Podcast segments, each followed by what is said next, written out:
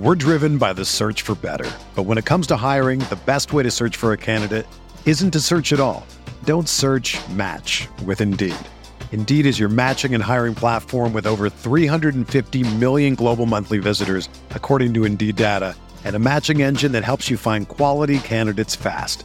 Ditch the busy work. Use Indeed for scheduling, screening, and messaging so you can connect with candidates faster.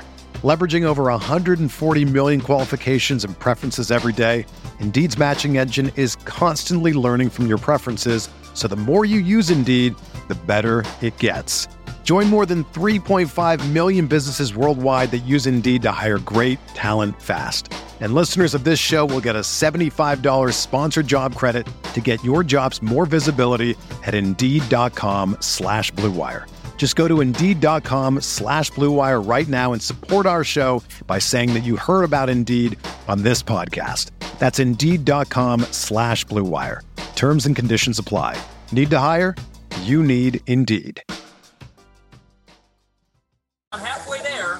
We're just saying that he's off to a nice start. Why does it have to be all or nothing all the time? Like, what am I doing? I'm doing it for the show. Field of 68 till I die.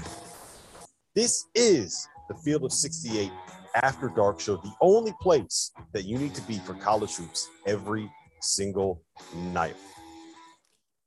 Welcome to the Thursday evening, well, technically the Friday morning edition of the Field of 68 After Dark here on Sirius XM channel 84. That is the ESPNU station. We're live over on YouTube. We're streaming there. If you're watching, hit that like button, hit that subscribe button, jump in the chat, ask us questions. My name is Rob Dauster. We're presented by our partners over at Bet River Sportsbook. And man, do we have a crew tonight. I am joined by Stadium Insider Jeff Goodman, Oklahoma State head coach Mike Boynton, and former CBS Sports talking head uh, Frank Martin, now on the field of 68. The Sweet 16 kicked off with a bang tonight, guys.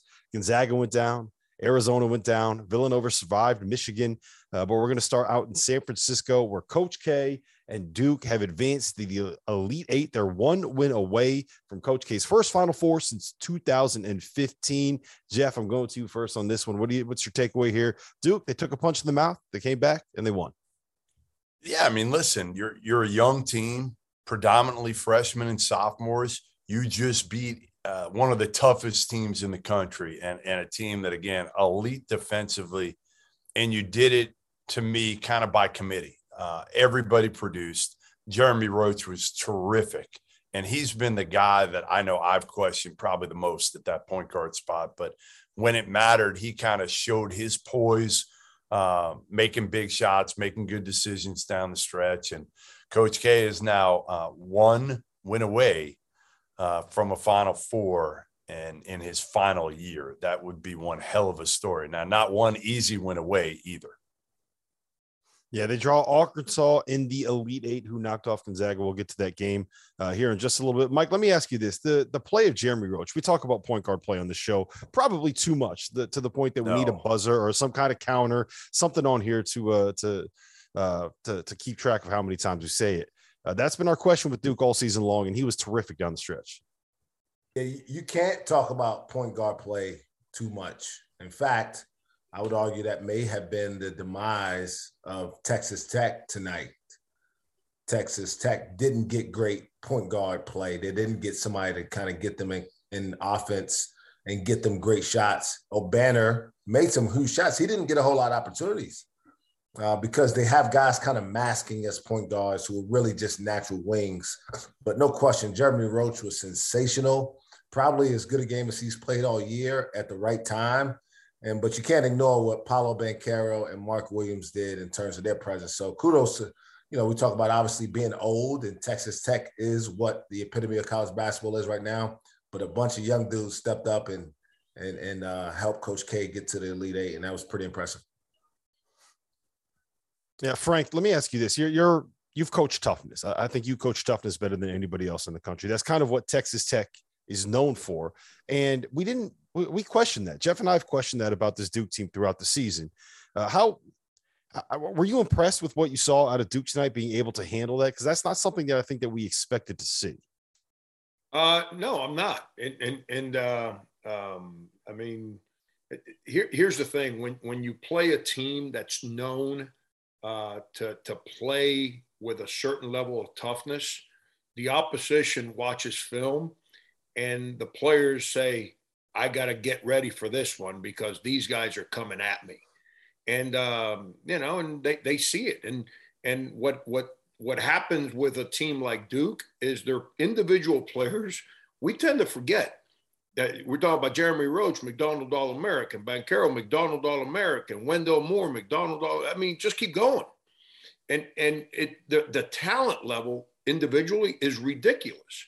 And when they're getting ready to play to go to a final, Elite Eight, and and they know they're playing a team that they watch film. Players players pay attention, and and they sit there and they're watching and say, I got to make sure I show up because these dudes going to knock my head off if I ain't ready to go, and the whole world's going to be watching.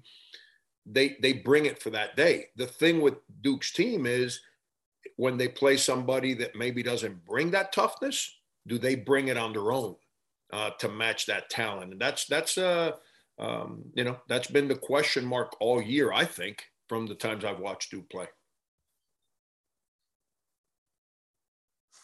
Yeah, it's it's there the talent level is there and i think that you can make the argument jeff when when jeremy roach is playing the way that he played tonight this duke team i think is probably the, the well they're clearly the most talented but i think you could say that they're the best team left in this tournament well yeah i mean like gonzaga just got knocked off arizona's on the ropes right now kentucky's gone you know i got kansas here in chicago i've said i, I think this kansas team can win the whole damn thing I, I really do i mean again remy martin looks different and I talked to him uh, a little bit last night. He said he feels the best he has since he got to Kansas, that he was hurt when he got there.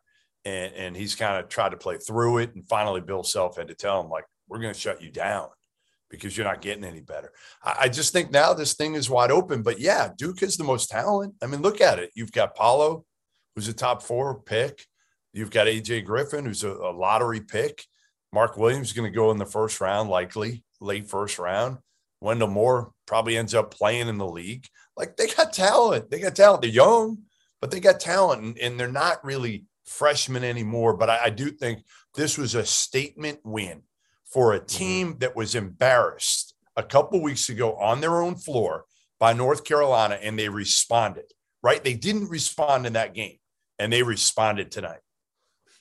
Yeah, we've seen that a couple times from them in, in this tournament so far. I thought that it was really impressive. They got down by five with about five minutes left to Michigan State, gave up a big, big run. And again, it was Jeremy Roach, hit a couple big shots. He had that big, I think it was a step back three with about 90 seconds left to give him a four point lead. Um, it's how how difficult is that? Uh, I mean, when you're Mike, when you're coaching these guys up, I mean, when you're trying to coach someone, coach confidence in some of these younger kids, you've dealt with freshmen, you've dealt with one and duns, you dealt with Cade Cunningham. Is that is it a difficult thing to do to kind of coach them up to to learn how to execute in these moments? I, I think it is, and and obviously Coach K's got great experience with it at this point. You know, he resisted this mode to coach a bunch of freshmen early on. Hmm. When Cal was doing it in 2010, 11, 12 Coach K wasn't really doing that. He was kind of resistant to it, and then he got it figured out himself. Like, you know, just get the best guys you can, and over the course of the season. But this this Duke team in particular has teased us at times. They also didn't respond in the ACC tournament against Virginia mm-hmm. Tech, right? And so you've seen that enough to know that they're capable of not responding in that moment. But obviously, they know everything's on the line now when you lose now, it's over. And what's the weight of on those kids is when they lose, Coach K's career is over. And there's no question in my mind that they hear that, that they feel that. And obviously they want to make sure that their talent, as collective as it is, you know, gives him the best opportunity to go out with the most memorable season that he can. Because again, there was multiple guys. AJ Griffin made some big shots for him tonight.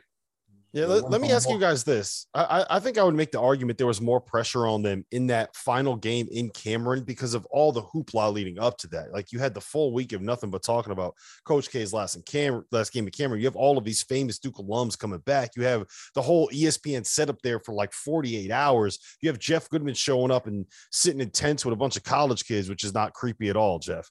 Um, it, it's it's in the tournament. Like everyone knows when the tournament's over, like you go into these games, your season's done. If you're a senior, your career's done. If you're a one and done freshman, your your college, their time in college is done. I, am wondering, Frank, do you think there's? I, I thought there was more pressure on them in that last game in Cameron than there is in a tournament setting like this. Is that? Am I just talking myself into circles here? I I I don't think it. I think it was a combination of pressure and distractions. I mean, they're they're a real young team. Uh, they've got all these incredible players hanging out around practice. Um, coach K, I, I don't care how good a coach he is. There's no way he was as focused in as he needs to be to get his guys geeked up to play in a rivalry game with so many distractions going on. It's just, it's uh, it, it's complicated that way. And uh, I thought they played really well in the conference tournament. And then I, I watched them and then they go up against Virginia Tech and they just laid an egg. But I thought leading into Virginia Tech, I was like, okay, they bounced back from that game. They're playing really well. Uh, so it's, uh, um, I, I, thought leading into that game, I was not surprised North Carolina won because uh, there's just too much, too much hoopla, too many distractions. The, the, the whole pre games, like me as a coach, I did senior senior day this this year after the game. Because every year we do it before the game and it's it, it and that's like you what spent, they did right? at Duke was like senior day on super steroids. And and you know and that senior day before the game man there's so much emotion. And and and and you know guys are like man i ain't never doing this again. I'm not playing in this building again imagine that whole deal for that one game. So I, I agree with you, uh, Rob. I, I, thought the pressure and the distractions uh, were just too much. Frank, let me tell you a little story here, okay? It's Rob Dauster story time here. Uh, two days before Duke played North Carolina in that last game in Cameron, Jeff and I did a show together. And I said to Jeff, I would not be surprised to see North Carolina win that game. And oh, Jeff you hedged your bets. You said Jeff, on Jeff one hand, said, Jeff said, on. Jeff said the they're going to win by 42 points. He said 42 exactly. That is a quote. I did. I will pull out quote. the video. I will. We'll, we'll put it out there. So I'm just. But you saying, were a hedger. Look, you were a hedger. I was. I mean, you I might was. as well have brought out the the hedges and clipped the the you know your, the, the, whatever you got out front. It, I don't even think I don't know if you got anything out front in your yard, but um, listen, I, I have I have a big question for Francisco. Oh, I have a, a huge question. Oh boy! That everybody wants to know right now about Frank Martin, and that is, what did your wife get you for your birthday yesterday? Uh I I we we went out to dinner with the kids, and uh, then I came home and uh, my favorite shoe brand is Fer, uh, Ferragamo's. Yeah, they're nice. And, Expensive, uh, Frank. I, I fancy. I I fancy. I've Very created fancy. From, from, when you first met me back in the day, Jeff. I've created yeah. some expensive habits from back. Oh. I yeah, the day of Levi jeans and a pair of uh, over Chuck Taylors. I, I, they were tough skins. When I first met you, you were in tough skins. It's it's a little different now. I, I got to tell you, it's a little different. And but uh, uh, I had uh, these beautiful cufflinks because I love cufflinks when I wear suits. Uh, two pairs of like casual Ferragamos and dressy Ferragamos and uh, I, am not a scarf guy, but she got me this incredible scarf. Like, like I, I want to see you in a scarf. Beautiful. I want to see you in a scarf. I, I, but, but don't we need we need a picture of, of Frank in a scarf so bad. I can't, I can't imagine this right now. I I've never I Jeff I you you know I lived up there in Boston for four years and uh, I never wore a scarf in Boston. Is this foreshadowing? Is this foreshadowing, Frank? I, I've never worn a scarf in Kansas. Have you been in a Kansas? Well, you have because you've been out to see Kansas winter. Oh my God! Hey, I saw you at Kansas State. Cut the shit. I I came out. I saw you. Yeah, you did. You did. You did. And I saw you in South Carolina. It, hey, it's the that, only that benefit. Plane, that plane you take usually comes down from the Northeast. It did. And it gets towards Kentucky and it don't go further south. It turns to the right and heads west. It's uh, you know it's yeah, but and by the way, the reason Remy Martin's playing better here, I can't help myself. This is this is a Rob Frank joke. is because he's become VSOP. Now he's the good one. It's you know. I like it. I like it. I'm here for that. uh, anyway, look, uh, Houston just knocked off Arizona 72 to 60. We're going to get to that game in a little bit. I, before we uh, before we head to our first break, I just want to ask you this, Jeff, kind of big picture. Is the Coach K storyline is going to dominate the rest of this tournament? Do you think that is a good thing for college basketball that that it's going to get more attention? Or is it is it something negative where instead of celebrating some of these other stories like kelvin sampson and houston losing their top two scores and get back to the elite eight like arkansas and eric musselman finding a way to knock off gonzaga like st peter's or purdue or north carolina whoever it is is it a good thing to have coach k involved and coach k making the run that he's making right now yeah, no, I think it's great. I mean, I think it's terrific for the sport. It's terrific for the Final Four if he gets there. Now, again, you still have to get past Arkansas right now. Mm-hmm. Kelvin Sampson right now, man. That dude, as Mike Boynton said before we went in the air, Hall of Famer. Period. What he's done this year, I know we'll get to it.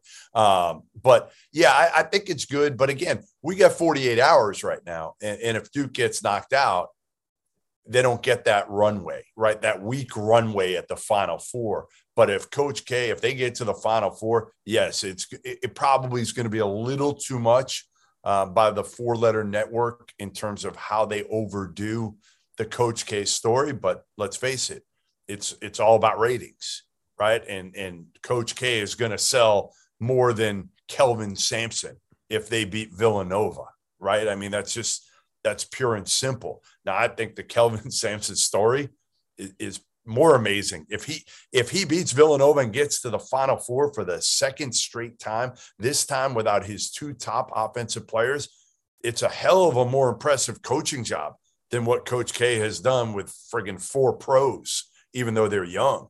What Kelvin Sampson will do if he beats Villanova this year might be among the greatest coaching jobs we've ever seen in the postseason. Yeah, we're going to talk a little bit about that coming up next when we get into this next segment, talking about Houston and Arizona. But we got to take a quick little break. We got to pay the bills. Uh, so we'll be back talking Kelvin Sampson and Arizona.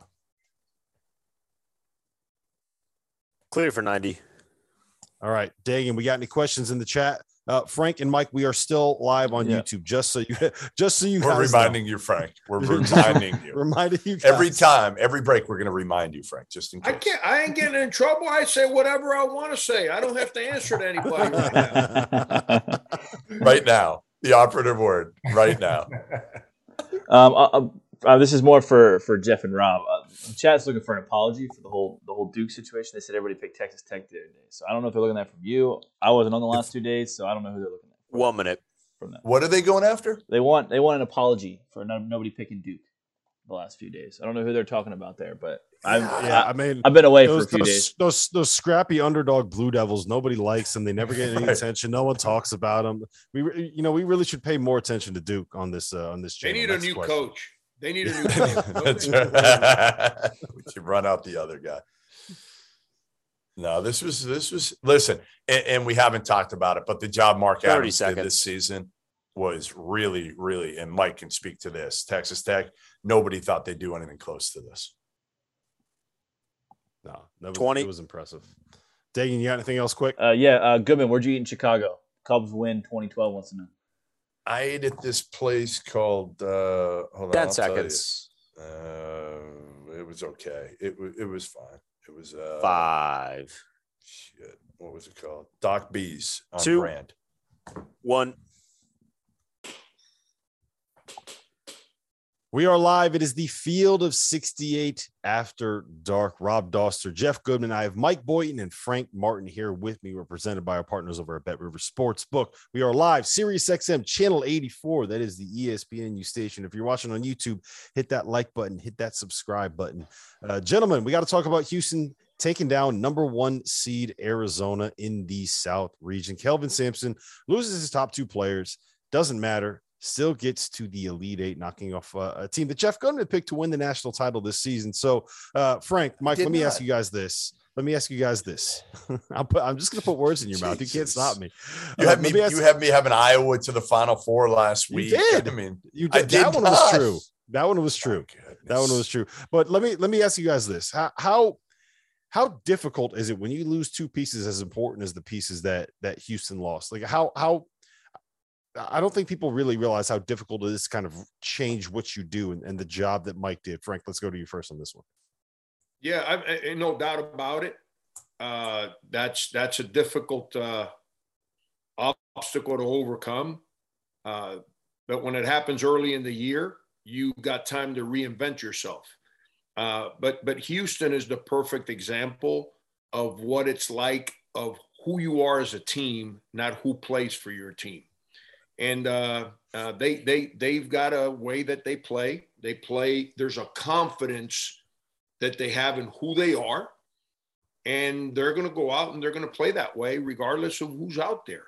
And um, like what I the thing I've been most impressed is that the guys that were on the bench were that good, and yet everyone continued to play as hard as they do. And, and no complaining, no, you don't see transfers out of Houston. You don't see all that stuff. Um, that tells me a lot about Kelvin and the kind of atmosphere that he's got in his team, uh, you know, and his staff. Uh, that that that that you know, you lose two guys that both played 30 minutes a game and now guys that were playing six minutes a game are so good and and you know and it's uh um, but but houston to me i i get it man. I, you got to have really good players to win. I, anyone that argues that point doesn't know anything about coaching. Um, but at the end of the day your team has to have a you're going to have a good team every time you walk on the floor there's got to be something that represents who you are before you take the court. And with Houston, I, I mean, I don't care who he puts in there. Like you watch their big guys, all their six eight guys, they all they all do the same things. You, you know, and you're like, all right, let's get in their bench. The bench guys come out and they perform the same way the starters do. And uh, uh, I, I, think that's uh, I respect the heck. I anyone can put five really good players on the court not too many people can make a team play the game the way that they want to play. And and Kelvin does that as good as anybody in the country. Mike, you want to know what's even more impressive about it? Not only did he lose Marcus Sasser and Tremaine Mark, uh, Tramon Mark this season, but Quentin Grimes went to the NBA last year. DeJon Jarreau graduated last year, and they were supposed to have Caleb Mills, who ended up transferring. So he lost his top five guards from the team that he had last season and it, it doesn't matter. It just doesn't matter. There's just they have great players just lining up in Houston, apparently. Well, the truth is, you have to be who they are, not who they have. And what I mean by that is, it doesn't matter that Caleb Mills didn't buy in for whatever reason to being a part of what they wanted to do moving forward. It's that Jamal Shead did. Mm-hmm. And Jamal Shead is Houston basketball and Kyler Edwards is Houston basketball. And Josh Carlton, who people forgot was a good player at UConn, is Houston basketball. And it starts with the everyday approach of not settling for anything less than what they demand from you, right? So, what you know is going into the game, we have to block out Houston, right? You can practice it and talk to your team about it till you're blue in the face. When the ball goes up in the air, they're still coming and they're coming from Taze Moore. They're coming from, you know, and and, and you got to deal with their their identity as a program more so than their sets. It's not about scouting. They don't run anything complicated. In fact, I would imagine that Kelvin Sampson would tell you exactly what play they're going to run. he would be fine with you knowing exactly what play they're going to run because he knows his guys are tough enough to screen you when they're supposed to screen you, to cut hard, to pass the ball. And then again, when the shot goes up, are you going to be man enough to deal with an onslaught of guys attacking that glass? They don't even get that many. Uh, they get a lot of offensive rebounds, but they get as many second points and guys not the defense not even going for the ball, being worried about blocking you out and knocking it out of bounds. So they get the ball on the baseline out as much as anybody because they get dead ball offensive rebounds because teams are just trying to survive when the shot goes up. So here's my question to you guys. My my big question going in with Houston was like, all right, they, they played in the AAC this year. And, and let's face it, the AAC was not great. It was like a you know, to me, you know, mid major league for the most part. Um, but they went up against an Arizona team that I thought played in a weak ass Pac 12. And I went to Arizona, but I didn't think it was deep. You wonder how much that played into it too. Arizona, again, they split against UCLA, then they beat UCLA uh, in, in, the Pac 12 tourney. I, I just, you know, again, how much how much stock should we be putting in that with a Houston in a league that didn't really challenge him all that much except Memphis. Do you think it helped him at all in a way to get that confidence up with a bunch of dudes that might have needed it at that time when they lost Sasser, when they lost Mark? Yeah, I, I, I, I, I'll, I'm gonna give you a quick answer. Yeah. Uh, the only way to beat Houston is to play them multiple times, so your guys get used to what's coming you you you you play in a league. See, very few people coach offensive rebounding anymore. Very few. So if you're not coaching your team to offensive rebound, how do you reciprocate that in practice to teach your guys the physicality of every rebound that comes off the rim? You don't. So when you go play them, and now all of a sudden they're just beating you, like Mike said. It's not just the ones they get, it's the ones that fall out of bounds that that now they run a baseline out of bounds and you know and you're you're continuing to scramble and um, so I, I I think that like Memphis, Memphis plays them so much, and and obviously they have manpower too, that they get to a place that you're like if you're going to step in the ring with Mike Tyson, and the first time you get punched in the face is by Mike Tyson, you're not gonna you're gonna go down. You have to get used to the strength that he hits you with so you're comfortable staying in front of him. And that's part i think that's a big big part of uh, teams that have never played the physicality that houston plays with. It freaks you out when you're on the court with them yeah, and there's there's no teams like that in the Pac-12. There's no teams like that in the WCC, and we'll talk about that a little bit with the Gonzaga. I want to ask you guys this though, uh, Mike. You're from you're from uh, New York City. Any chance you know Mike Tyson? Because I would love to be able to to get him to be able to punch Goodman in the face. Do you think we can make that happen? I don't know him personally, but he did grow up. We I did grow up. Be, weaving and bobbing. he grew up in the same neighborhood. Obviously, he's an icon in Brooklyn, but uh, I, I, don't know him personally. I wish I did. I once. How about this, Rob? Oh boy. Uh, no, no lie, no lie. You know who oh Peter boy. McNeeley is? No. You ever heard of Peter McNeeley? No, no. Tyson kicked the crap out of him. He was like a, a, tomato can for for Tyson when he came back from a layoff. He's from uh, Medfield, I believe, Massachusetts. I was at a bar once. I knew McNeeley a little bit, and uh, I was at a bar in Milford, Mass, once. And I'm, I'm no lie, a dude. I did nothing wrong. A dude was going to hit me in the head with a bottle. I had my back to him. He was going to hit me in the head with a bottle. I'm talking to McNeeley, and McNeeley stopped him. You, I, I guarantee if someone was going to hit you in the head, you, I did nothing. You of all people, I did nothing. You absolutely did something, and maybe I would own up to it. Hey, Rob, just walk through the main lobby with Goodman at the Final Four. I guarantee you, there's about 40 coaches going to try and hit him over the head with a bottle. Yeah, you absolutely. There was something you did to deserve to get hit with a bottle. I'm telling, I, I did nothing, zero. But McNeeley saved my life, so I'm forever indebted to Peter McNeeley. So I've I've spent a lot of times in uh, in bars, and I can tell you, I've seen people get hit in the head with bottles. Every single one of them deserved it. So I'm not gonna I'm I'm, I'm gonna I'm gonna let you have your moment. You could say whatever you want to say. You can have this one. I'll I'll let you have it. Uh, you know While while we're on the the topic, Jeff, I want to ask you about Arizona. It was Tommy Lloyd, unbelievable job, um, winning the Pac-12. Uh, I don't think anybody necessarily expected this kind of season out of him. What's your takeaway? What do you think about them moving forward? They're going to have to revamp some of this roster, obviously, uh, with pieces that they're going to end up losing. But how do you feel about the the future of the Arizona program? I mean, it was huge. It was it. Listen, you need momentum more than anything else, especially if you are a rookie head coach, right? If Tommy Lloyd doesn't get momentum this year, people start to say, you know what? Well, was this the right hire? Should we have hired Damon Stoudemire or Miles Simon or somebody else like that? But again, I've said this all year. It was the perfect storm, right? He was left some really good players by Sean Miller. He recruited a really good bench that all kind of bought into their roles. and they had a hell of a year. Again, I I was never completely sold on their point guard play, and Kerr Kriisa was hurt, but again, you know, the, overall their point guard play worried me, and as as I've said, I say it more than anybody on the planet probably how important I think point guard play is, and I think you need multiple guys these days to go to a Final Four and win six straight. So they had a great year. No shame in what they did whatsoever. If you had told them they would get to the Sweet 16 this year, be a number one seed, win the Pac-12 regular season and and conference, you know, title, like come on, that's a hell of a year for Tom. They have that momentum now, right? They've had it already recruiting.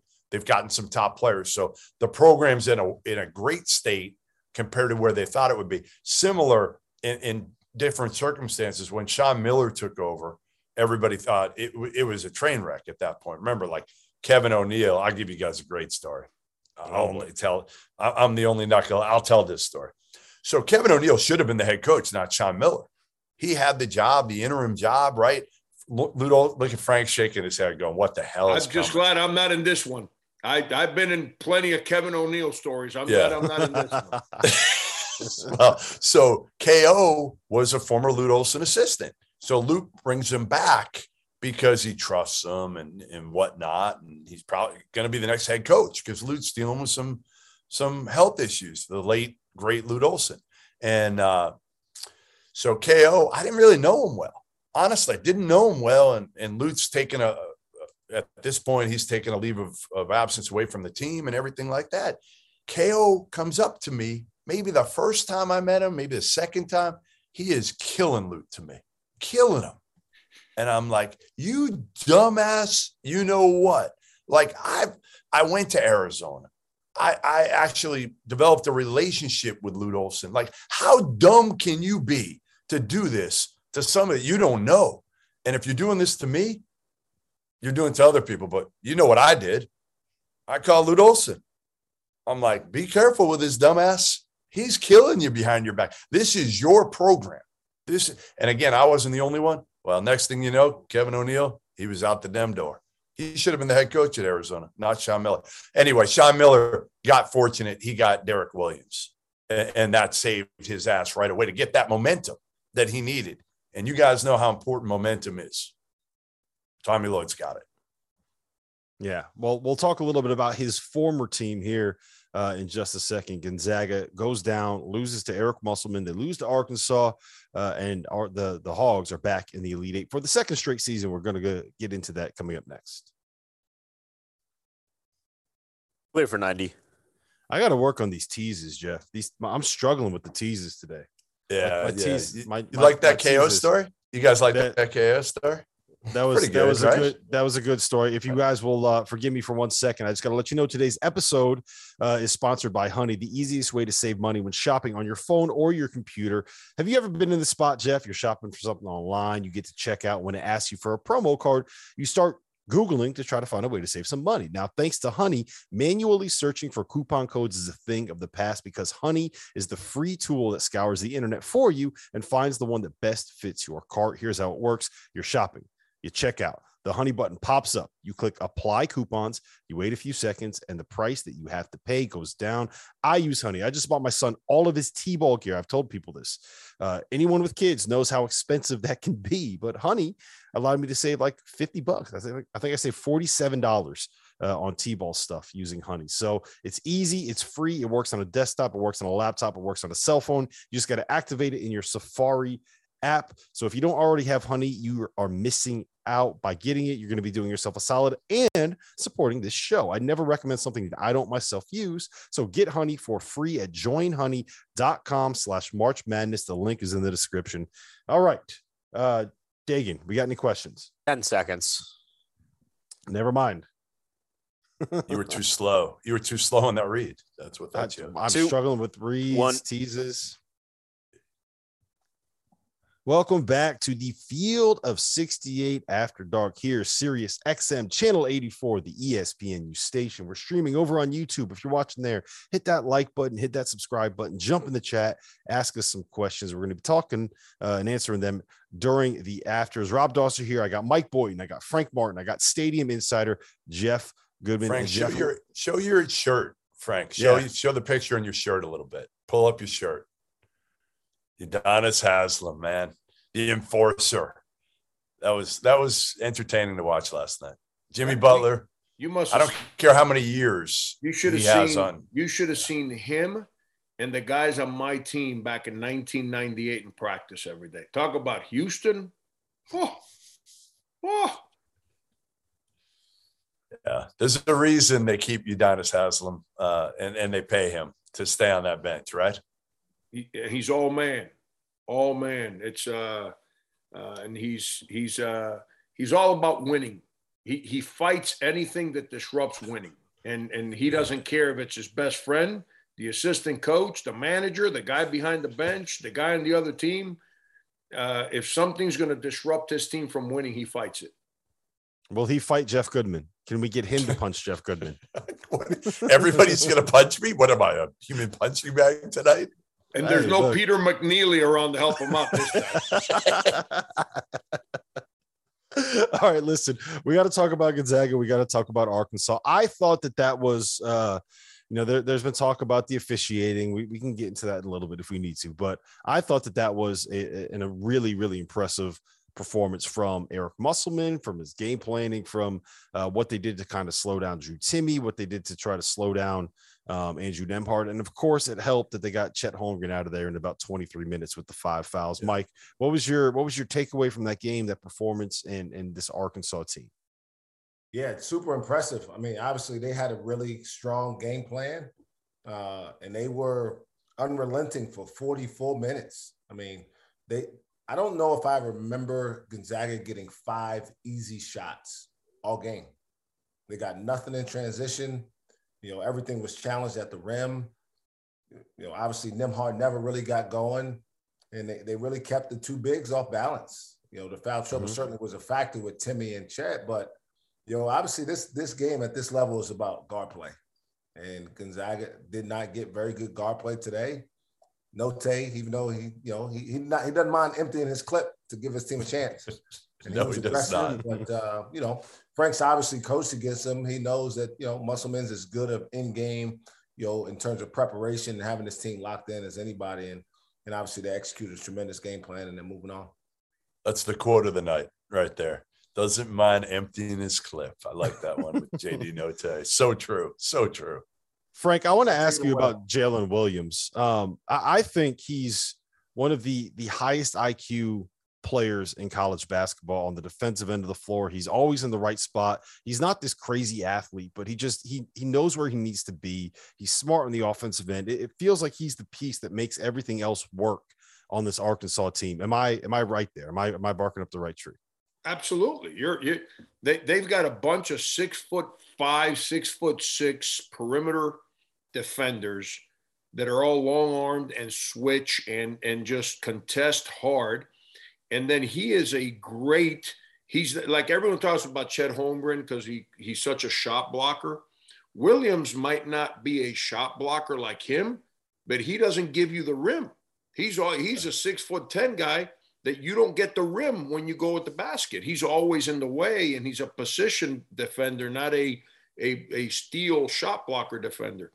And then offensively, he like they asked me. I thought uh, uh, Gonzaga would win the game. I, that's what I thought. I thought Timme would create a problem for them. Um, but uh, but like Mike said, you know the, the, that that Arkansas defense just swallowed up Nembhard and Bolton.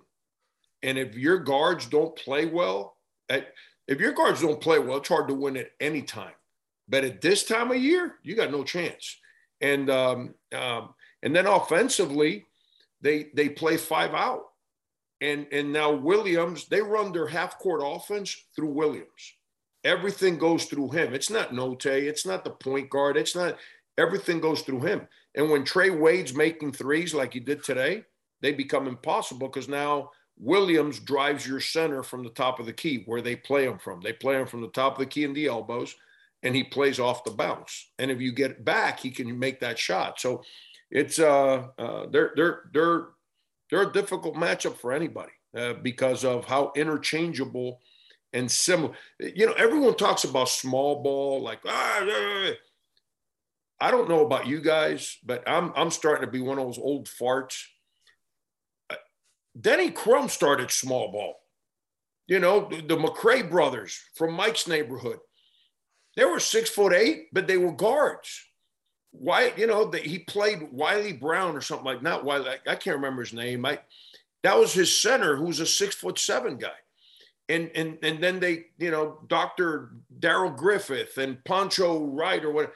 And they were all six foot five, and they'd switch every screen. And, and you're old, Frank. You're old. You know that? What's that?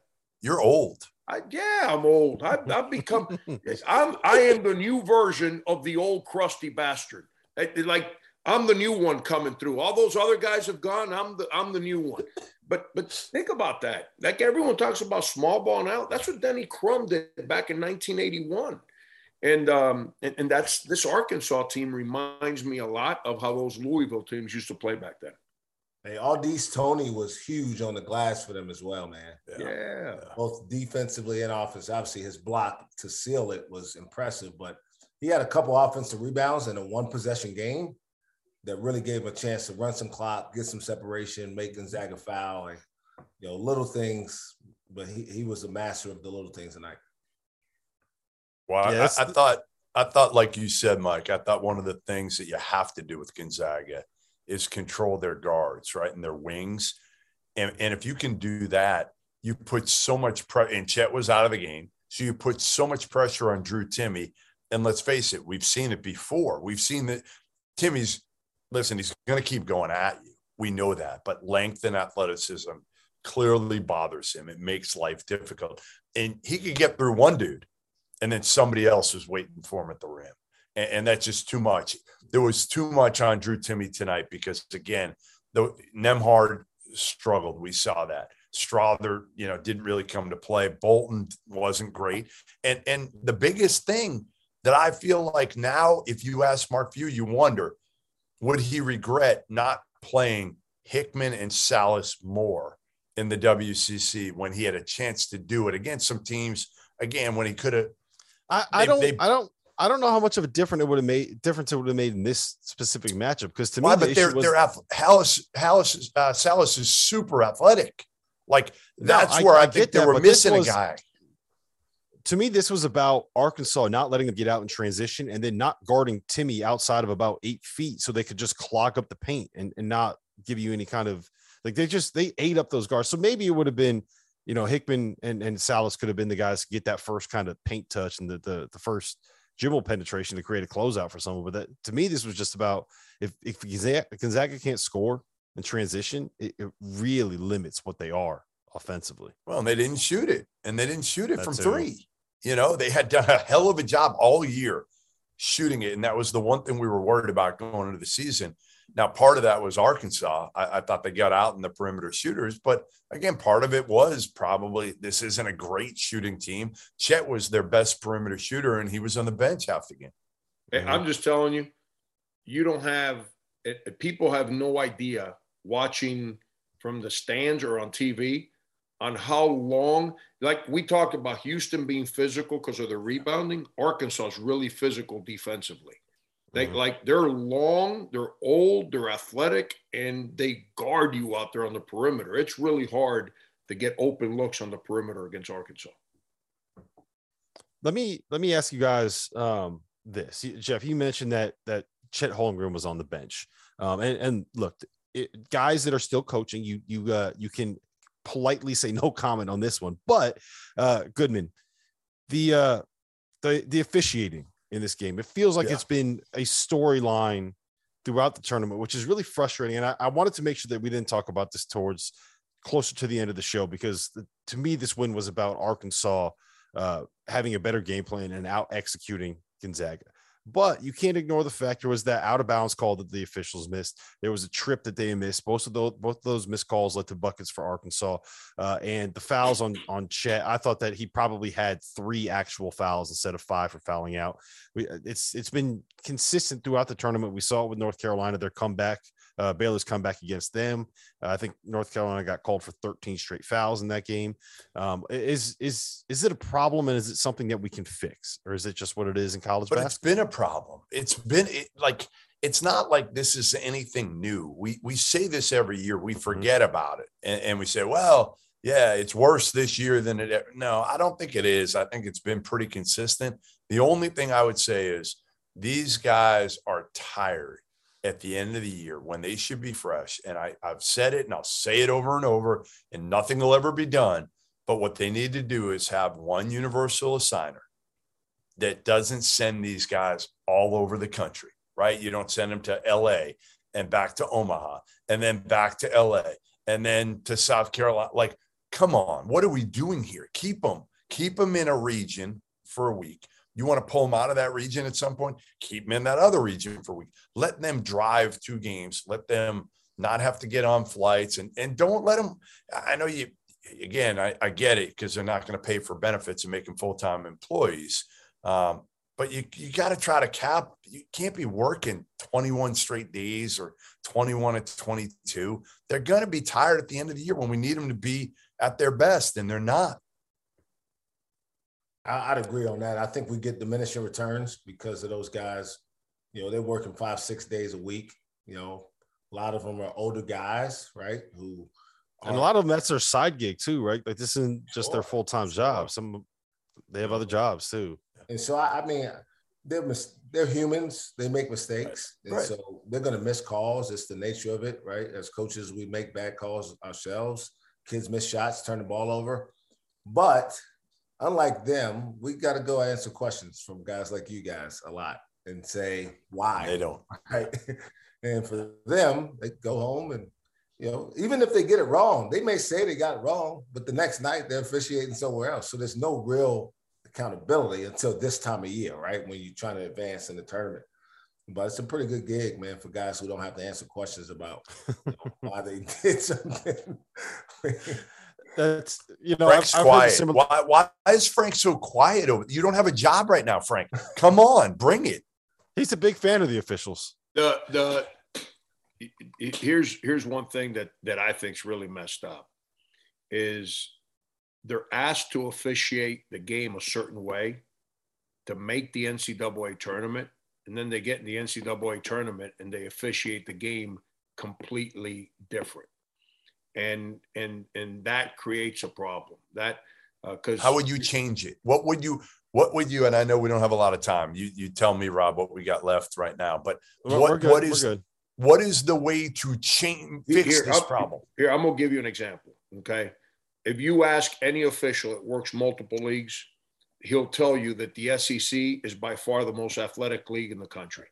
So now you you take an official that's been working nothing but Big Ten games, which Big Ten officials pretty much work Big Ten games. And the Big Ten is an unbelievably well coached league, but the athleticism is not the same. Different. Same thing with Gonzaga. They they don't play in in a um, in a conference that presents what Houston brings to the table. And now you put a Pac 12 official in a Houston game, they're going to call some fouls on the Houston players because they've never officiated that physicality. And if you take a team, an official that's done Houston five times, and now he officiates the Gonzaga game, he the Gonzaga people are not used to those guys being allowed to play with that physicality. Uh, so I, I don't know how you fix it other than making officials work every league. That's why I'm with you. I think it should be a universal deal. And and what I wouldn't do is let officials go from California to Nebraska on two days over uh, for two games over a three day period. Makes no sense. I, I'd make a group of guys work the West Coast for a week and then send them to the Midwest and then to the South and the Exactly. Northeast and Yep. just keep moving guys around. and then when they leave, when they leave the region, they get two days off Yeah. in between. And here's the other problem in the NCAA tournament. You got me started on referees. Now, now you got to deal with me. Here's the other problem. So you take in the NCAA tournament, you take an SEC guy that that's seen athleticism, and you take a Big Ten guy that that officiates a league where they set a million screens, and then you take a whatever West Coast Conference guy that's not used to the size and athleticism that these two leagues present. You put those three guys in a game, they've never worked together. They don't they don't have that flow to call the game consistently. So now Jeff, you're the referee on the baseline on my side of the floor. You're calling some things that the guy on the other baseline doesn't call. And you can say it all evens out. No, it don't. If you're always on my baseline. And and it it, it mess, you know, it just that that's what I think complicates the NCAA tournament. I agree. Um, listen, we gotta we gotta head to a break here in a second. When we come back, we're gonna talk Villanova, we're gonna talk Michigan, and why Colin Gillespie is the best closer in college basketball. Clear for 90. One thing that was uh, mentioned to me by a WCC coach is that Gonzaga, when they get in the tournament, is not used to not getting every single call. Uh, he basically said, "Let me let me find the the, the text." It was uh, they only get the best possible whistle in the True. in the WCC, True. the best possible whistle. So they get into the NCAA tournament. You got all these guys that are physical and going to get up in them, and all of a sudden they're not getting every single call. You don't have Timme getting twenty free throws a night. Changes the way that you can do some things. I think uh, Mike Boynton will tell you that there's a similar team in his league, kind of, you know. One minute. Who who would who would that be? Baylor, They didn't play Oklahoma, tonight. O- Oklahoma. They- they Yeah, didn't play keep going. You're getting closer. Oh, oh, t- uh, te- Texas. no, Definitely no, Texas. no, Dev- no. dev- Now yeah, you went the wrong. definitely You went the wrong direction. Definitely Texas. Oh, Can- Kansas State, Jerome. Everyone's got Yeah, respect now for you're getting Tang. warm. Now you're getting warm. Oh man, it's always fun when you play eight and five in the Phog, right? Oh my God.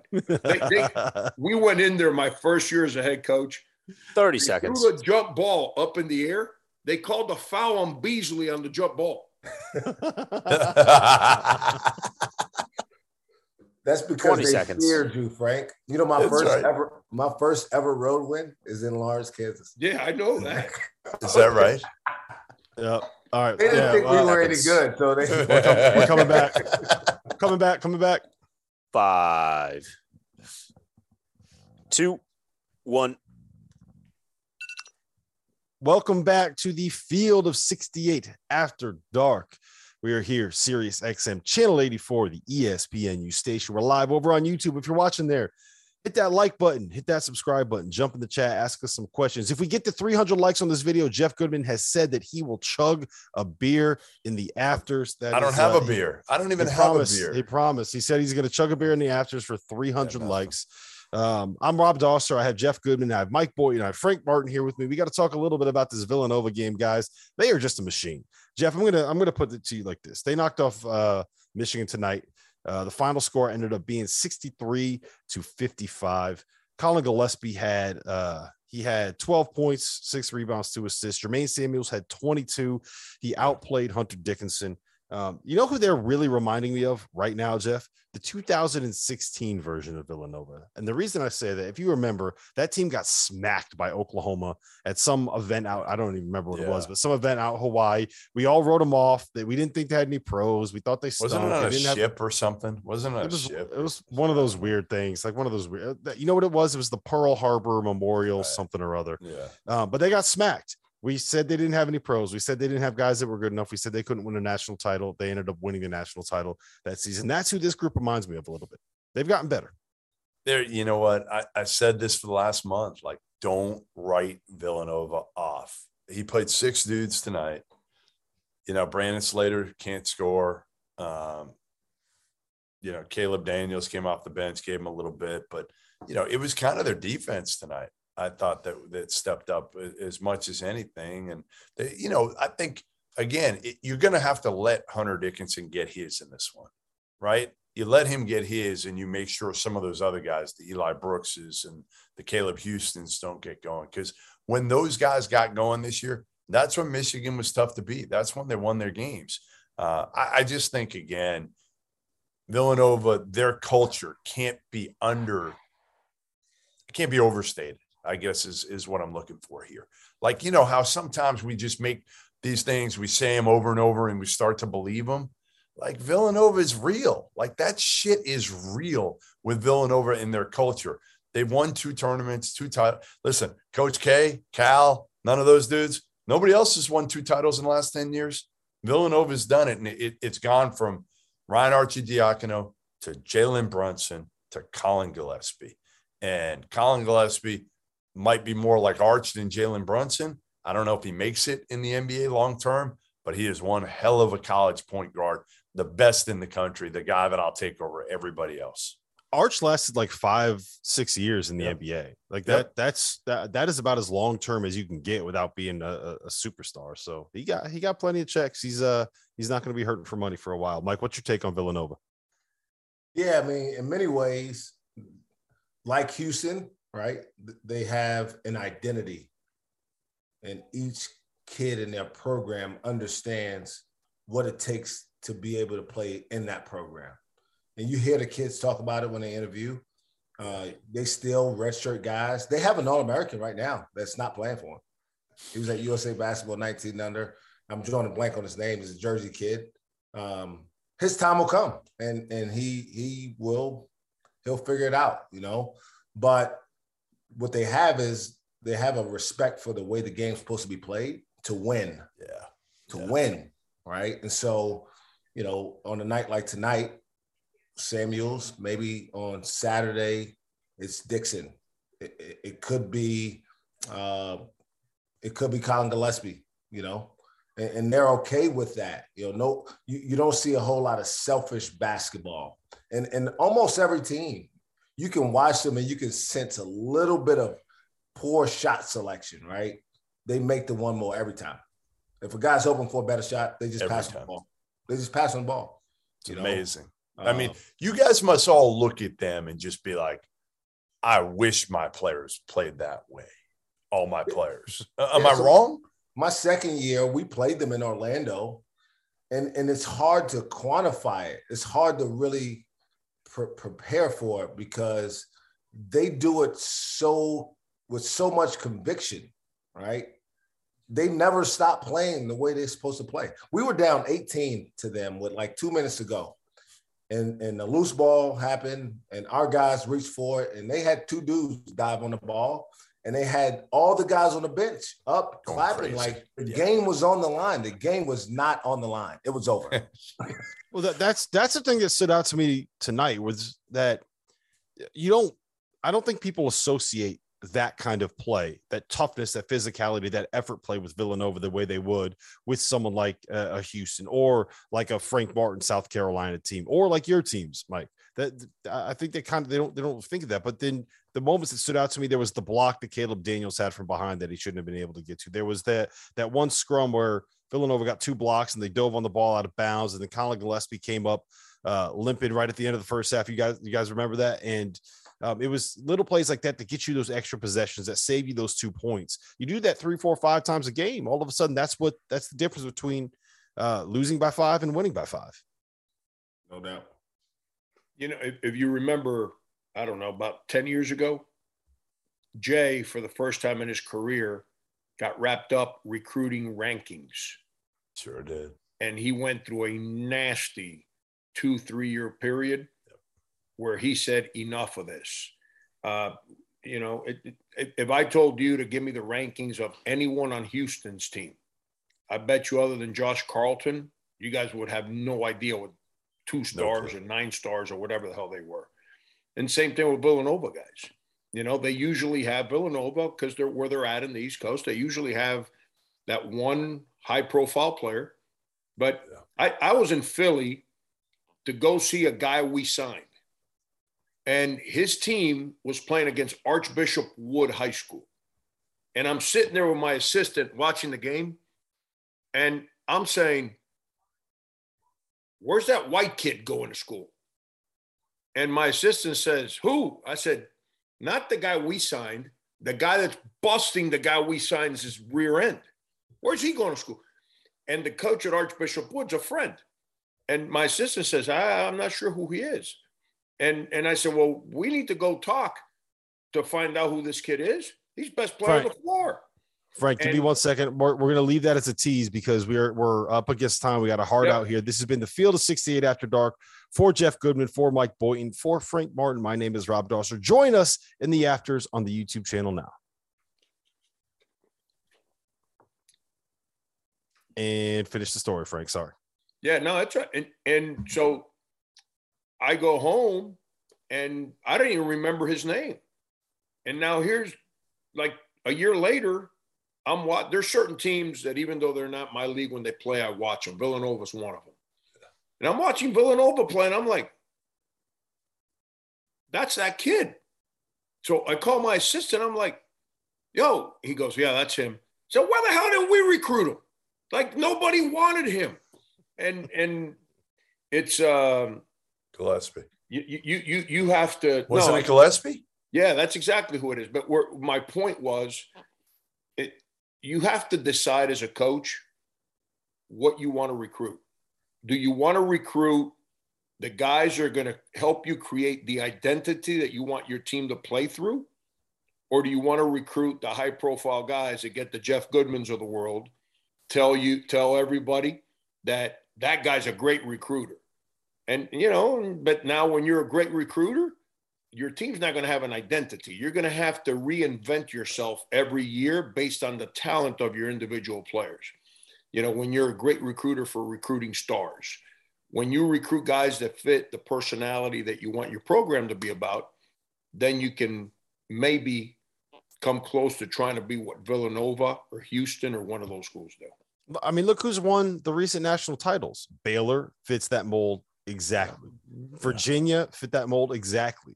Villanova fit that mold exactly. We're just talking about Villanova. Right. So it's I, think culture more than anything else is is but it's changed, what matters. right? Don't you guys feel like it, it's changed uh, over the last ten or so years to where that's that's more the case? Again, I mean, I, I feel like it's the separator. You know, I'm here in, in in Chicago, and I'm talking to the coaches who are here, and the common denominator in all of these Providence, Iowa State, Miami, even Kansas, it's it's culture, it's chemistry, it's high character, low maintenance kids. I'm they're all saying it. You, And you I know left- these coaches left- well. You left the one most important word Go ahead.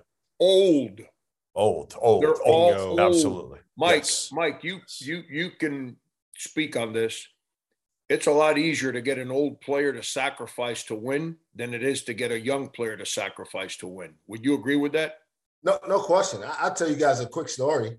This is this happened yesterday, just yesterday. I have two consecutive recruiting calls. One's with a high school kid, supposedly highly touted. Yeah. And part of the conversation, he wants me to tell him how many minutes he's going to play. Not honest. I, I'm honest. I'm just honest. I know people do that, but I said, dude, I have no idea. I don't even know what language of basketball you speak. Like, do you understand how to block out or make an extra pass or cut or screen? Probably not. So, if you come here, when you get here, we're going to try to teach you how to play. I have that conversation, and 30 minutes later, I have a conversation with a kid that's in the portal. And he says, Coach, I'm just looking for an opportunity to go to a place where I can have success. And so, a kid who's older has been through that young. He probably was the same way as a high school kid when he was a high school kid, but he now understands there's no way for me in March to tell you how many minutes you're going to play for my team in January. Ridiculous. Ridiculous. But someone's telling him that he's going to play 25 minutes. You have to ask though. Well, somebody's telling him to ask that question. No, but it's insane. And and I'm thinking to myself, whoever gets kid that tells him this is the expectation, there's no way it's going to work. There's no way. And, and so there's no question. To your point, Frank, older kids have a better understanding of what it takes to win in college. Yeah. The work that when you tell them that, you know, what they're doing isn't good enough, it's not the first time they've heard it. These high school kids, it- you're the first person to tell them that they're not good enough to help you win. all right, Dagan. We got anything good in the chat? We got any good questions coming in? We actually just had one from uh, Brandon. And he wants to know uh, the difference when it comes to recruiting um, in you know location versus culture. And obviously, leave this to the two coaches. Uh, what is more important um, for you guys, or and more important in your pitch, I guess, uh, location or culture? You say location? Yes. So, like in terms of recruiting somebody like to a location versus the culture of a program. Is what I'm assuming is what the question is asking. I don't get it. I don't understand the question Yeah. really. I think it means like recruiting people that are kind of close to your region. I don't know. I'll, I'll read it. the I'll read it. I'll read it word for word. Here we go. Ready? I wanted to know how Coach thought about location versus culture and how it was. Okay, this one's more for for Coach Martin at Kansas State. You always hear that location with Kansas State is the issue, but then you look at Waco and Lubbock, etc. There we go. That hopefully clears it up a little bit. How mean, hard I- is it? Yeah. Okay. Yeah, I, I it, it's you got to find people that number one, regardless of where you're located, whether you're in Stillwater, Oklahoma, Manhattan, Kansas, Columbia, South Carolina, uh, you know, New York City, you got to find people uh, that that that can connect with you, not their talent, not where they want to live. Because I I've I've seen I've I get a lot of emails or I did up until 10 days ago, guys that really wanted to be in Columbia, South Carolina, but couldn't play a lick. That doesn't help me. You know, it, it's, and, and, you know, so it's, it's, uh, By the I- way, I don't- if, I you think need, if, if you need to email Frank, it, it's frank the tank at gmail.com. Okay. that, that's his that, new you know what? I'm going to change my Gmail to that. I, I'm, you know, I'm going to, uh, uh, oh, I'm going to, uh, um, but it's, it's, uh, uh, I, I don't care where your school's located. You, you, you know, if, if you go out recruiting and say, Hey, Goodman, I want you to come to school at school A. Our, you know, it's a small town, kind of in the middle of nowhere, but, but, you know, it, it's going to be fun. You're going to say, I ain't going there. You know, you you got you can't be worried about where your school's located. You got to go in there and recruit as to why all the good your place has, and get people excited about where you're at. And then it's got to be somebody you connect with. You know, it's uh, uh you know, I, And all these people- schools, all your listen, I've been to most of the schools. They all have their their, their advantages. I mean, they're, they're all good places. Like of course they are. Ver- very few bigger schools or even like you know the small like a, a big east school right like that are smaller in stature and numbers they're all great school i mean how many schools do you go to and you're like that school sucks like i never do that Never. Of course, of course. And you know, like here, I'm gonna give you a Steve Blake recruiting story. Okay. Steve Blake loved Jim Boeheim. Why? Because Jim Boeheim plays you at point guard and you never come out of the game. So when when you when you become Jim Boeheim starting point guard, you are never coming out of the game. The problem was that Syracuse was too far away from Miami. So all these other schools are recruiting him. Kentucky, uh, he goes to where? Maryland. Guess what Gary Williams used to do? When you were his point guard, he never recruited another point guard. He never came out of the game.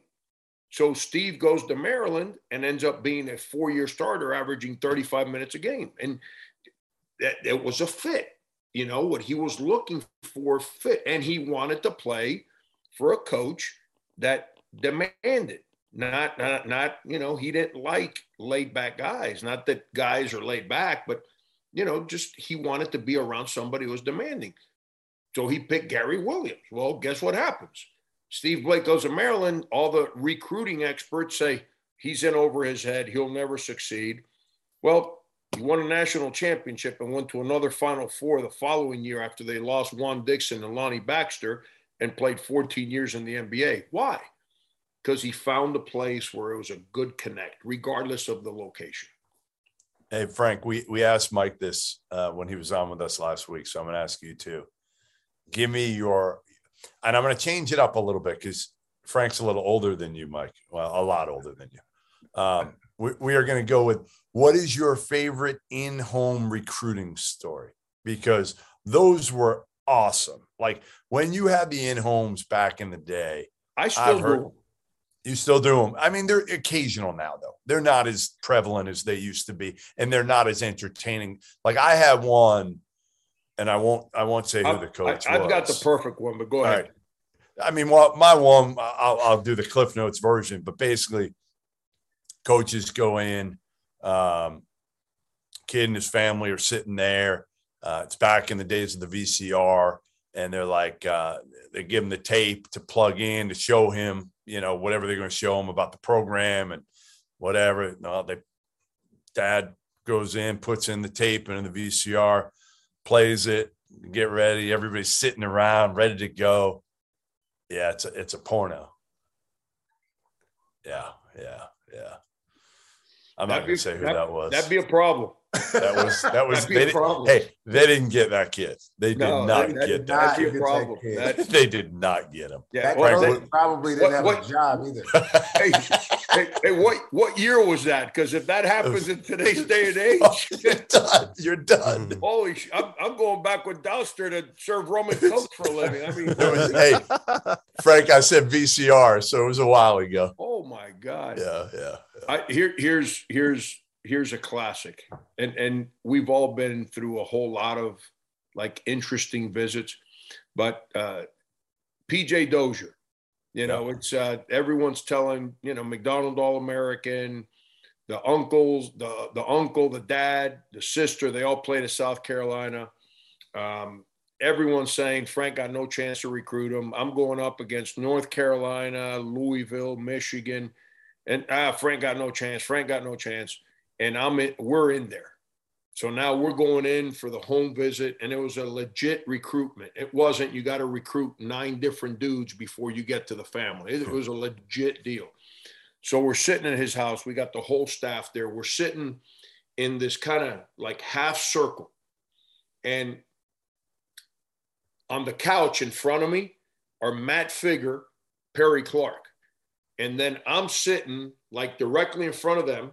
And then the Dozier family are they're in chairs, like in a half circle next to me. So I'm talking. First of all, Matt Figger's talking. So they're all looking at him. And then I start talking. So everyone's looking at me. And as I'm talking, I turn around. Perry Clark is sound asleep. sound asleep, Jeff. I, he is. He ain't even. Like, he is like this. Is he like? Wait, wait. Is he like this? No, Is he like? Can you can you No, see no, my no, daughter? No, because Can you see my daughter over there? At least that's comfortable. he is sitting there, and that head is boom gone. Sound and now, so now I'm I, I'm like, right, I can't shut up because if I shut up, they're going to turn around. They're going to see my my associate head coach is sleeping in the middle of the shit at him. So now I like won't shut up. I keep talking and I keep trying to like make eye contact with Figger to like tell him like like hit him up. wake his ass up. So now I, I finally run out of things. I'm gone like on a 30 minute like nonstop sermon. And finally I, I run out of stuff to say. And I just I just stop. And as soon as I stop, Perry goes from head down, deep sleep, jumps up and goes, ah! Hey, and this is what Frank's gonna be great for you. Frank is oh. like, if you're a swimmer, he's the guy that takes everything out of the water so you can swim right. I'm sitting there, I'm like, holy cow. hell? What just happened? True story, too. I was so That's great. great. I said, if I shut up, this family's gonna say, "What kind of clowns have they hired in South Carolina?" At least, at least I delayed it for ten years before they realized where I'm a bunch of clowns. But Did, did you ever? Hey, did you guys ever hear the one of the coach that clogged the toilet? no, Coach, coach went upstairs, had to had to drop a deuce, and he goes upstairs and it drops a deuce and it won't flush, won't flush. He tries to like get in there, can't do That- that- anything. It was it was be, an that might be worse than a VCR tape. It was, an assistant too. So he literally walks downstairs. He's like, "Hey, coach, we gotta go. we ain't getting this kid." Like, Jeff. I could have written a book. I think I did it. I think back when I was at Fox, I did like the ten best stories without dropping the names of, of each. But I should write a book. I'm I'm I'm at K State, and we go into Atlanta, and we're doing a home visit. I, you guys might remember the name Wesley Witherspoon. Sure. Oh yeah. Sure. And I'm sitting in Wesley's house, and we had worked it. Dalonte had worked it really. Dalonte Hill, that is, he had worked it really, really hard. And we're in there, and we're right in the middle of our presentation. I mean, like we're like blowing this family away. And all of a sudden, the mother says, uh, "Can I ask you guys something real quick?" "A- Absolutely, ma'am. She said, John Calipari's outside. Are you okay if he comes in for the last part of your visit? I was like, Are you are you shitting me? And she goes, No, he he's he's right outside the door. I said, No, man, we're out. Open the door. Cal and Cal and Orlando are standing right outside the door. I say, Yo, man, it's all yours. We're out. And it's We, we got no chance if they want Cal in. They want us out. I like they're looking like like they're like they got me thinking like holy cow they really really like this presentation. All of a sudden she goes, "Can I ask you a question?" I said, "Is it okay if Calipari comes in for the second half of the visit?" I love those stories. I, I should we should ask every coach we ever get on their best like one or two, put them together and have have kind of like story time. Like how good would that be, Dauster? I, I don't think you actually, Mike. Did we get your best recruiting story?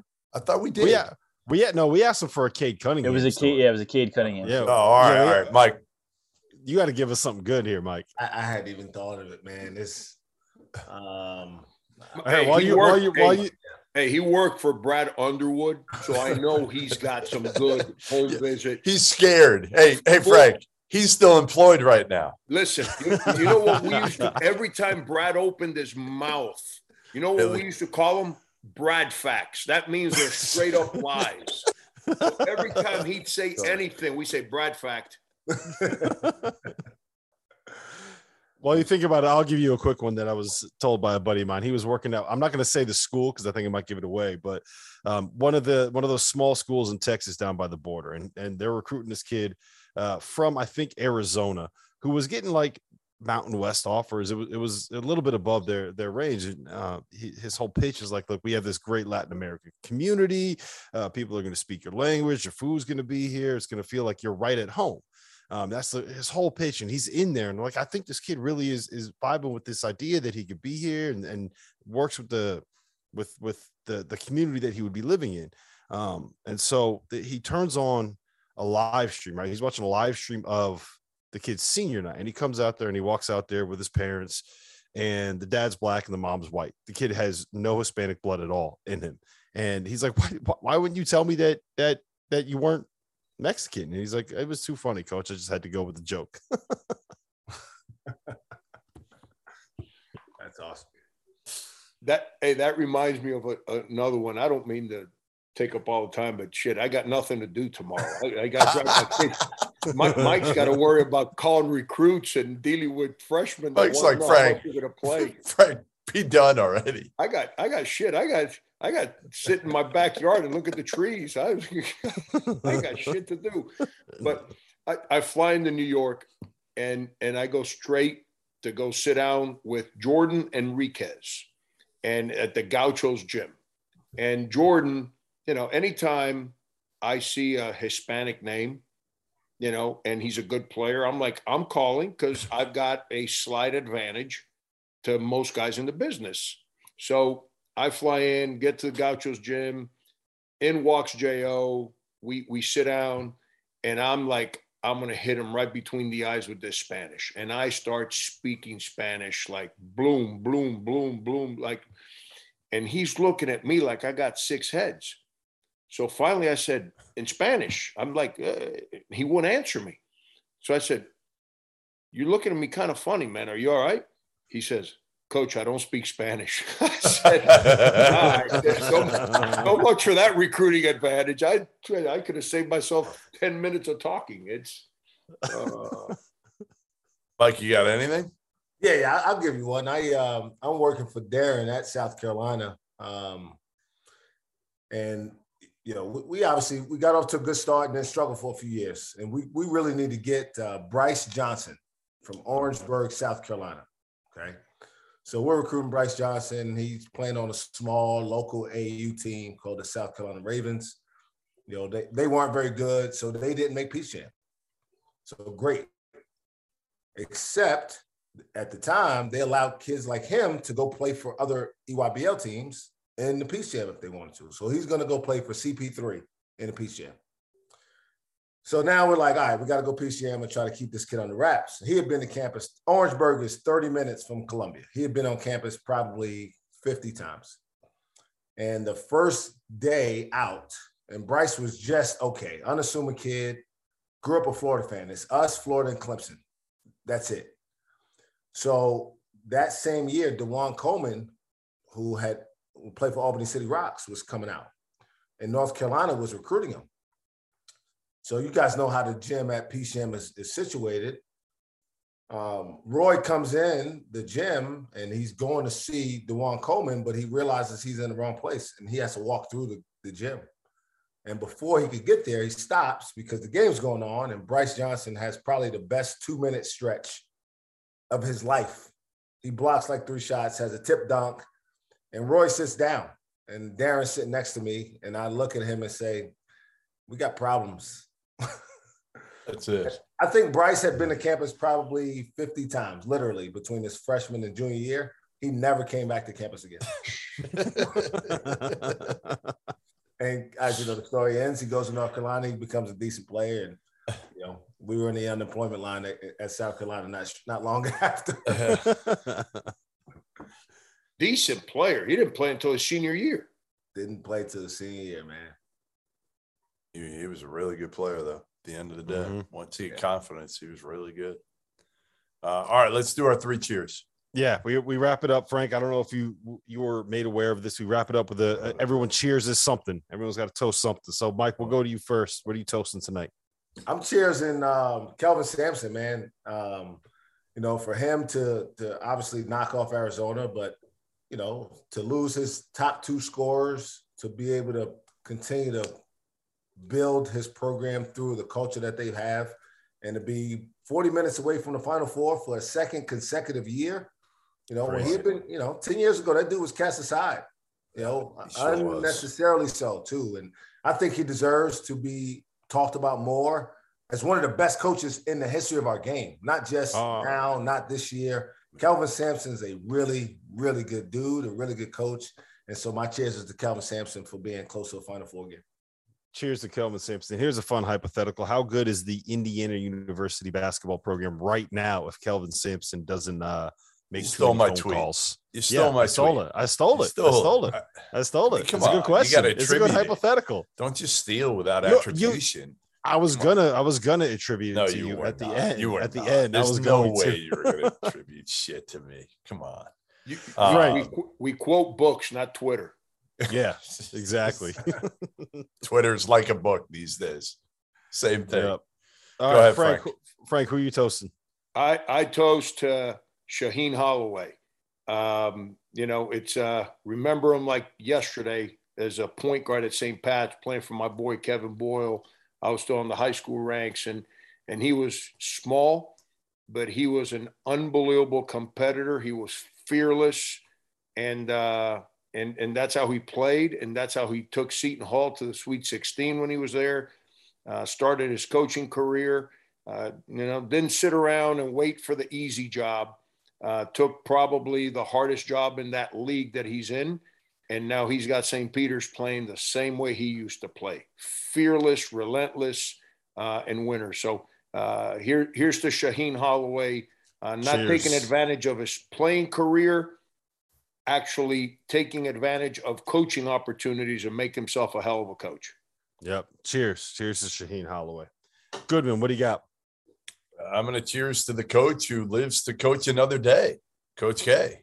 I mean, who else? Like it's his night tonight, right? I mean, he's he's one away from the Final Four. He is three away from. I mean, imagine if he cuts down the nets and wins the whole damn thing in New Orleans. Like seriously, just think about that, guys. Like what that storyline will will be like if it actually happens. Like he will Frank will have to be there with boxes of Kleenex because he will be crying so much between him, his wife, his kids, his grandkids. Frank will have nothing else to do, so we'll we'll have him there under the ladder, and he can just be handing Kleenex to Coach K. Y- You know what? We could have you, Frank. You'll be the the scissors guy. Whenever they need to cut down the next the next part of the net, you hand them the scissors. How are you with heights, Frank? I hate heights. You don't understand.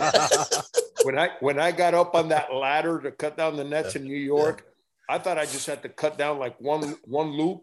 And they were like, "No, no, you got to cut down the whole net." I'm like, "Man, "Get me off of this thing!" Uh, all right. So uh, my my toast is going to go out to uh, Jeremy Roach. Guys like Jeff Goodman and myself have been saying that he's not good enough all season long. Uh, he hit the three to give him a little bit of breathing room. The dagger against Michigan State tonight. He had two huge runners in the lane and an, an assist to. Uh, I think it was a. They go on a little 8-0 run there at the end? Um, Yeah. to kind of pull away from Texas Tech. So Jeremy Roach got it done. If he plays like he did tonight, Duke's going to end up cutting down those nets like Frank Martin did. I have, I have one more toast before we go to bed. I, I'm toasting my daughter, who's over here. She's been sleeping through the entire show, the entire hour and a half. Cheers. And, Cheers to the talented Talia- Goodman. Talia now knows how hard work it is, how difficult it is to do my job because she was with me all day and she's passed out right now. So I love it. I love, She but I did. And, and- and listen, tell her she missed all the breaking news from last night. I'm gonna say, I'm gonna say, Frank Martin, Mike Boynton, they wanted to give you all this breaking news, and you were you slept right through it. But I, I will say one thing, guys. I will say one thing. Uh, she's 18 years old. She's off to college in about five months. Today was one of the best days I've ever had, and, and covering the sport. And it, the games are tomorrow night, but you know, spent the whole day with her. We went out, we watched games tonight, came back. We're gonna do it again tomorrow. We're gonna do it again Saturday, again Sunday, and uh, doesn't get any better than this. It doesn't. I think, Sentimental Goodman. I, I, I think I think I uh, I was one of her first interviews. You were. You were. Well, tell her I'm unemployed now, so I got a lot of free time. So I, I can do interviews. You'll, you'll be. You'll get your phone ring tomorrow. I could, I could, I, I got, you know, I just sit around and, but double cheers to you. Goodman. Thanks. Thanks. Cheers. Thanks, Listen, guys. This is um, great. Yeah, thanks. Thank you, Frank Martin. Thank you, Mike Boyd. Thanks to Jeff Gooden. Thank you to our producer, Dagan Hughes. And thank you, as always, to the chat. It has been lively as hell in there tonight. This has been the Field of 68 After Dark. We'll see you guys tomorrow, once again at midnight.